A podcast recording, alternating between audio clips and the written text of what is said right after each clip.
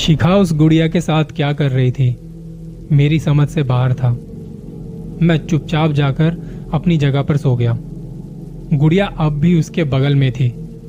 कुछ देर बाद शिखा भी लोरी गाते गाते अपने आप ही सो गई। तो मैंने धीरे से शिखा के बगल से उस गुड़िया को उठाया और खिड़की के बाहर फेंक दिया। फिर धीरे से जाकर अपनी जगह पर सो गया। बीच रात जब मेरी आँख खुली तो महसूस हुआ कि शिखा अपनी जगह पर नहीं है। मैंने हाथ से टटोल कर देखा, पर वहाँ बिस्तर पर वो नहीं थी। मैंने उठकर देखा तो कमरे का दरवाज़ा खुला था। मैं बाहर चला गया। लगा कि शायद सोफे पर सो रही होगी, पर बाहर गया तो देखा कि घर का दरवाज़ा भी खुला हुआ था, और शिखा कहीं नहीं थी। मैंने वहीं पड़ा हुआ एक डंडा उठाया और बाहर झाँक कर देखा। देखा तो शिखा एक पेड़ के पास मेरी तरफ़ पीट करके खड़ी थी। मैं दौड़कर उसके पास गया। देखा तो उसके हाथों में वही गुड़िया थी, जिसे मैंने घर के बाहर फेंक दिया था। इस बार मुझे बहुत गुस्सा आ गया। शिखा, तुम सुनती क्यों नहीं? ज़रूर उस गुड़िया ने ही तुम पर कोई काला जादू किया होगा। तो मैंने गुस्से में उसके हाथों से वो गुड़िया छीन ली और कहीं दूर फेंक दी और फिर शिखा को खींचते हुए वापस घर ले जाने लगा। उसका सारा ध्यान बस उस फेंकी हुई गुड़िया की तरफ़ ही था।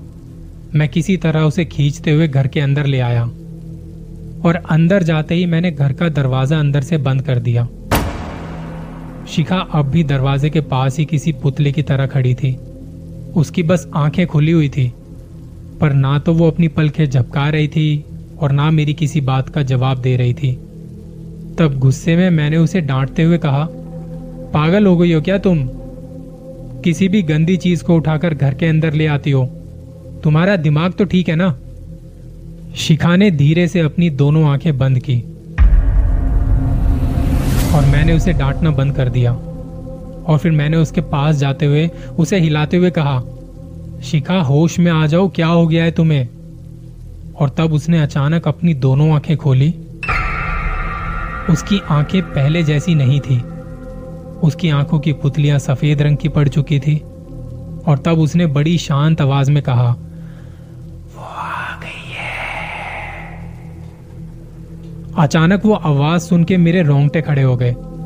मैंने डरते हुए पूछा कौन आ गई है? तो वो मुझे देख के हल्के हल्के मुस्कुराने लगी। मैंने घबराते हुए घर का दरवाज़ा खोलकर देखा। देखा तो वो काली गुड़िया दरवाजे के बाहर ही बड़ी हुई थी। और उस वक्त शिखा ने मुझे एक हाथ से बहुत ज़ोर का धक्का दिया। और फिर गुड़िया को उठाकर घर के अंदर चली गई। मुझे तो कुछ समझ ही नहीं आ रहा था कि ये सब क्या हो रहा है। उस वक्त मैंने देखा कि शिखा जब बाहर गैलरी में आकर खड़ी थी, तब उसके पीछे कोई काली परछाई लहरा रही थी। मैं इन सब बातों को कनेक्शन जोड़ने की कोशिश करने लगा। एक बात तो साफ़ थी कि इसकी शुरुआत उस मंदिर की जगह से हुई थी। मैं वहीं से मेरे पड़ोस वाले एक दोस्त के घर चला गया और शुरू से आखिर तक उसे पूरा किस्सा सुनाया, सारी बात बताई। बताया कि कैसे शिखा बहुत अजीब तरह का बर्ताव कर रही है। उसने कहा कि अच्छा होगा, हम सुबह होने का इंतज़ार करें और फिर उस मंदिर जाकर उस पुजारी से इसके बारे में बात करें। लेकिन कुछ बुरा होने से पहले मैं उस परछाई को रोकना चाहता था। तो हम उसी वक्त गाड़ी लेकर मंदिर के लिए निकल गए।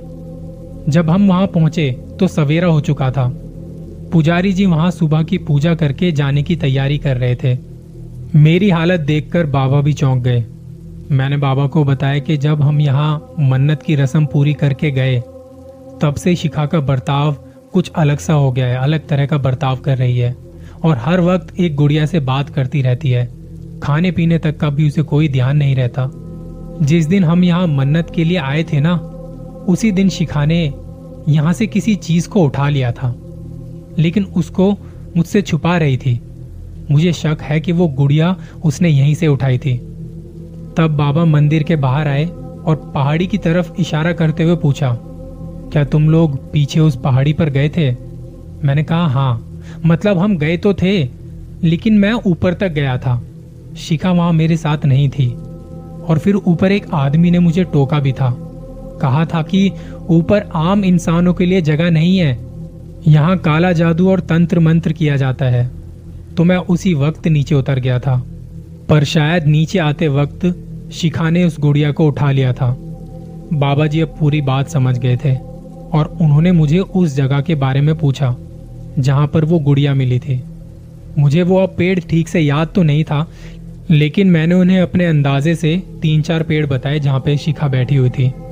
तब बाबा ने हमारी रक्षा के लिए, हमारे हाथ पर बांधने के लिए कुछ तंत्र मंत्र भरे धागे दिए और भभूत की पुड़िया हाथों में थमाते हुए कहा, इनमें से एक धागा तुम अपनी पत्नी के हाथ में बाँध देना और इस पुड़िया में जो भभूत है ना, उसे उसके माथे पर लगा देना। लेकिन ध्यान रहे कि ये दोनों चीज़ें करने से पहले उसके हाथ पैर मज़बूत तरीके से कहीं पे बंधे होने चाहिए। और फिर किसी भी तरह उस गुड़िया को ढूंढकर अपने पास रख लेना। और जब तुम्हें लगे कि उस आत्मा ने उस गुड़िया में प्रवेश किया है, उसी वक्त उसे जला देना। उसके बाद मैं तुम्हें फ़ोन करूँगा और तब तुम अपनी पत्नी के हाथ पैर खोल देना। तो मैंने उनसे पूछा कि, ऐसा क्यों बाबा जी तो बाबा ने बताया कि वो गुड़िया एक ज़रिया है, एक रास्ता है आने जाने का। जब वो आत्मा शिखा के शरीर से बाहर चली जाएगी तो वो वापस उसी गुड़िया को अपना लेगी और उसी पल तुम्हें उसे जलाना होगा, ताकि वो रास्ता, वो ज़रिया खत्म हो जाए। इसके बाद हम दोनों को उन्होंने वहाँ से जाने को कहा। अब हम दोनों घर वापस आ गए। शाम हो गई थी। मैंने देखा कि दरवाज़ा थोड़ा खुला हुआ ही था। मैंने अंदर झाँक के देखा तो मेरी पत्नी अंदर हॉल में नहीं थी। तो मैंने बेडरूम में जाके देखा। तो वो बेड पर सो रही थी। मैंने इशारे से दोस्त को अंदर बुलाया और स्टोर रूम में रखी कुछ रस्सियाँ लेकर आने को कहा। मैं अड़ोस पड़ोस में ज़्यादा तमाशा नहीं चाहता था, इसलिए मैंने घर के सारे खिड़की दरवाजे बंद कर दिए थे और उन्हें चादर और कपड़ों से ढक दिया था और फिर ऊँची आवाज़ में टीवी चालू कर दिया। उसके बाद हम दोनों ने पहले उसके हाथ पैर बांधने का फैसला किया, ताकि अगर वो नींद से जाग गई तो हमें किसी भी तरह का नुकसान ना पहुँचा सके। हमने जैसे तय किया था, उसके हाथ पैर बेड के कोनों से बाँध दिए थे, और उसके हाथों में बाबा जी का दिया हुआ धागा भी बाँध दिया। तब जाकर उसमें जरा सी हलचल हुई, और उसके बाद जैसे ही मैंने उसके माथे पर वो बबूत लगाई, झट से शिखा ने अपनी दोनों आँखें खोली। उसका भयानक रूप देखकर हम दोनों पीछे हट गए। उसकी आँखों की पुतलियाँ पूरी तरह से सफ़ेद थी। वो आत्मा शिखा पर पूरी तरह से हावी हो चुकी थी। हम दोनों भी उसे देखकर डर गए थे और हमें देखकर वो ज़ोर ज़ोर से हंसने लगी। पर मैंने उसकी हँसी पर ध्यान नहीं दिया।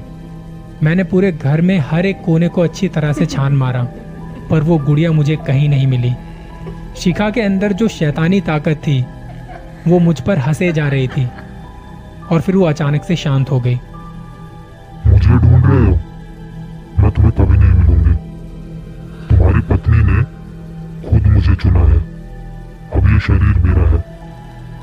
मैं चुपचाप वहीं शांत होकर बैठ गया और उस आत्मा से कहा, मुझे एक बार शिखा से बात करनी है। और वो फिर से मुझ पर हंसने लगी। हँसते हँसते वो एकदम से शांत हो गई। उसकी आँखें, उसका चेहरा धीरे धीरे नॉर्मल सा हो गया और मुझे देखकर शिखा रोने लगी। रोते हुए वो अपने आप को छुड़ाने के लिए कहने लगी। मैं उसके पास चला गया और उसके कान के पास जाकर मैंने बस इतना कहा, शिखा, तुम्हारे अंदर जो भी आत्मा है वो तुम पर हावी हो चुकी है। तुम्हें बस आखिरी वक्त तक उस आत्मा को नकारना है। कहो उससे कि मैं तुम्हें नकारती हूँ। उस आत्मा को कहो ये। शिखा ने रोते हुए, घबराते हुए कहा हाँ तुम जो भी हो, मैं तुम्हारी आत्मा को स्वीकारती हूँ। और ऐसा कहते हुए मुझे ज़ोर का धक्का दिया। मैं नीचे गिर पड़ा। मतलब वो शिखा नहीं थी। उसकी आँखें फिर से बदल गई। चेहरे की नसें फूल गई। तब मेरी नज़र छत पर गई। मैंने देखा कि जिस गुड़िया को हम यहाँ वहाँ ढूंढ रहे थे, वो छत से उल्टी चिपकी हुई थी। उसी वक्त शिखा का शरीर अचानक से ज़ोर ज़ोर से कांपने लगा। उसकी साँसें तेज चलने लगी। उसकी आँखों की पुतलियाँ अब बार बार रंग बदल रही थी। मैं फिर से उसके करीब जाने ही वाला था कि मेरे दोस्त ने इशारे से मुझे रुकने को कहा। मतलब साफ़ था। कि बाबा ने उस आत्मा को निकालने के लिए वहाँ पूजा शुरू कर दी थी और उसका असर हमें यहाँ दिखाई दे रहा था। शिखा की हालत बहुत खराब थी। उसका चेहरा लाल सफ़ेद पड़ रहा था और वो अपने सर को पटक रही थी ज़ोर ज़ोर से पटक रही थी। कुछ 10-15 मिनट तक यही सब चलता रहा और एक वक्त ऐसा आया जब उसके शरीर से पूरी ताकत खत्म हो गई। वो तो बस किसी तरह ज़िंदा लाश की तरह पड़ी हुई थी। उसका चेहरा और बदन पसीने से भर चुका था। उसने अपने शरीर को एक ज़ोर का झटका दिया और वो एकदम शांत हो गई। उसी पल वो गुड़िया छत से नीचे गिर पड़ी। मैंने उसे उठाकर गैस पर रख दिया, जब तक वो जलकर राख ना हो जाए। उसके कुछ 10-15 मिनट बाद बाबा का फ़ोन आया। उन्होंने बस इतना कहा कि अब सब ठीक है। अगर तुमने मेरे कहने के मुताबिक गुड़िया को जला दिया होगा तो अब अपनी पत्नी को खोल सकते हो। मेरा दोस्त, जो कि एक डॉक्टर था, उसी ने फिर शिखा का इलाज भी किया। अब सब ठीक है। उस गुड़िया के जो जले हुए अवशेष थे, उन्हें मैंने गटर के पानी में बहा दिया था। जब शिखा होश में आई तो उसे कुछ भी याद नहीं था। बस इतना याद था कि जब हम मन्नत मांगने मंदिर गए थे तो एक छोटी मासूम बच्ची उसके आसपास भटक रही थी और वही लड़की उसे उस पेड़ के पास लेकर चली गई थी। उसके बाद से उसे कुछ भी याद नहीं। इंसान कभी ऐसा जानबूझकर नहीं करता। गलतियाँ बस हो जाती हैं और उन गलतियों को सुधारा भी जा सकता है। ख्याल रखिए अपना, जल्दी मिलूँगा किसी और कहानी के साथ।